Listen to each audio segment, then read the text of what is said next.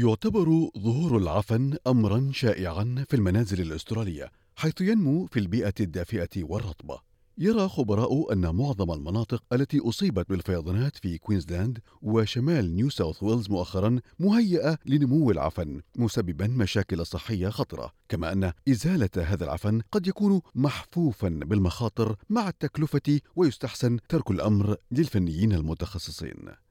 العفن هو نوع من الفطريات ينمو في المناطق الرطبة التي تفتقد إلى التهوية المناسبة فيما تنتقل الجراثيم في الهواء مسببة مشاكل صحية لدى بعض الأشخاص. قدرت منظمة الصحة العالمية أن العفن يتواجد في حوالي 50% من المنازل الأسترالية مما قد يؤدي لمشاكل صحية خطيرة لبعض الأشخاص حتى لفترة قصيرة. من جانب آخر قد يتسبب العفن أيضا بتلف الأقمشة والملابس وأشياء شخصية أخرى مما يستدعي التخلص منها. يقول الدكتور كريس موي نائب رئيس الجمعية الطبية الأسترالية إن الأشخاص الأكثر ضعفا يعانون من الحساسية أو مشكلة تنفسية موجودة أو ضعف في جهاز المناعة. The, the commonest the allergies is really that people who have asthma or who have bad hay fever or eczema and are allergic to molds will, that these conditions could get much worse. Um, and that, that's probably the, the most common. For others it may just be a direct irritation because of the mold. So that's things like uh, bitter irritation of the eyes and uh, irritation of the nose and throat. And then in a rare number of cases we'll have much more severe reactions like severe lung disease or direct infection of the lungs themselves or uh, sinuses, and they're very uncommon. They're generally people who have a susceptibility, like, for example, if they have chemotherapy, or, for example, who have a very rare severe immune response to the molds. نشرت الباحثة في جامعة سيدني والمحاضر الأول في الهندسة المعمارية الدكتورة أريانا بارامبيلا مؤخرا كتابا عن الرطوبة في المباني وأوضحت أن واحدا من كل ثلاثة منازل يتعرض للرطوبة المفرطة وانتشار العفن مما يؤثر على الشخص صحيا وماليا. وتضيف الدكتورة بارامبيلا أن السلوكيات التي نقوم بها في الأماكن المغلقة قد تساعد على تكون العفن في المباني القديمة والحديثة. If we look at new buildings, it could be also the way we live indoors. So it means ventilation of the spaces, and if we are doing particularly activities, workouts, for example, or if we just leave clothes drying indoors, we can say that both old buildings and new buildings can suffer from mold growth equally. بدأت الأعراض تظهر على أميتا بيازي التي تعيش في ملبورن وذلك جراء سكنها في منازل متعددة مصابة بالعفن جراء تعرضها للمياه. There was a vast array of symptoms. Some of them were cognitive, some of them were behavioral, some of them were pretty health based. First of all, brain fog. I couldn't quite understand what I was doing, short term memory loss. I couldn't find uh, the words when I was speaking. Like sometimes in meetings uh, at work, I would be there and I just couldn't find the word. I would go completely blank. The worst symptom for me was chronic fatigue.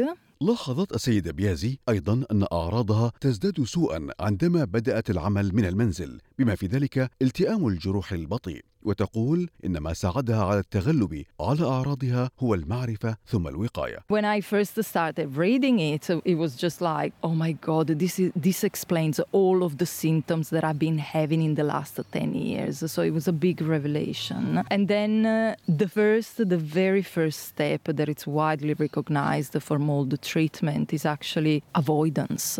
So what helped was finding a place that was not water damaged and didn't have mold. وقررت الانتقال من المنزل الذي تقطن فيه بسبب تضرره جراء المياه وتوضح الدكتورة بارامبيلا أن مهمة إزالة العفن من الأفضل تركها للمهنيين المتخصصين كما تؤكد بيازي أن الخروج من المنزل قد لا يكون إجراء يمكن للجميع اتخاذه بسهولة فهو يشكل ضغطا ماليا كبيرا I feel very privileged that I have uh, a good job to be able to support me not only moving out but also support my treatment i always say that healing from mold sickness uh, is actually a privilege because you don't get any compensation. I think the legalities in the real estate market prevents uh, an easy process of compensation like you would have to demonstrate that the landlords have previous uh, knowledge that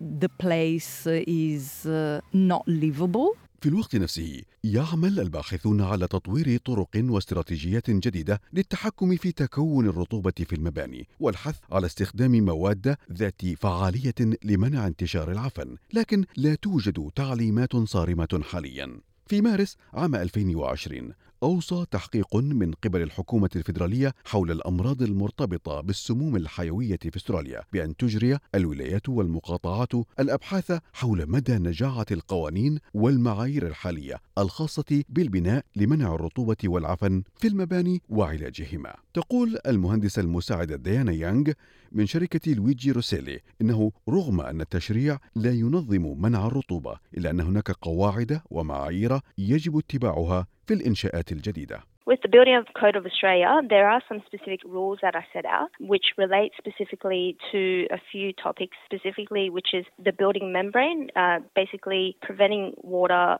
from coming inside the building, obviously. Then the other items are ventilation. So if there's any buildup of condensation, you need good ventilation to sort of clear that.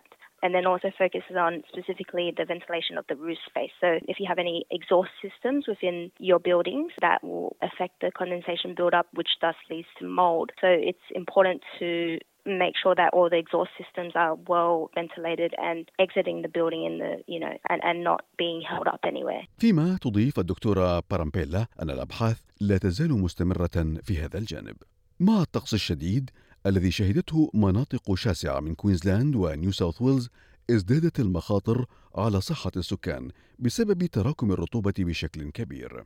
ويقدم الدكتور موي نصائح لمن يعانون من وجود العفن وكيف يحمون أنفسهم منه. قائلا Well, really, to try and reduce your exposure, first thing is try to stay in the fresh air if possible.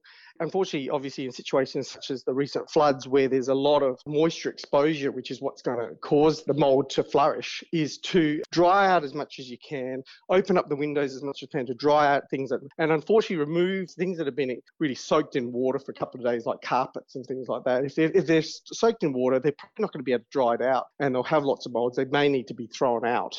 كما يوصي الدكتور بارتداء كمامات واقية مناسبة. هذا التقرير من إعداد ماجيكا فوساتي ودومينيكو جينتيل وعلاء التميمي.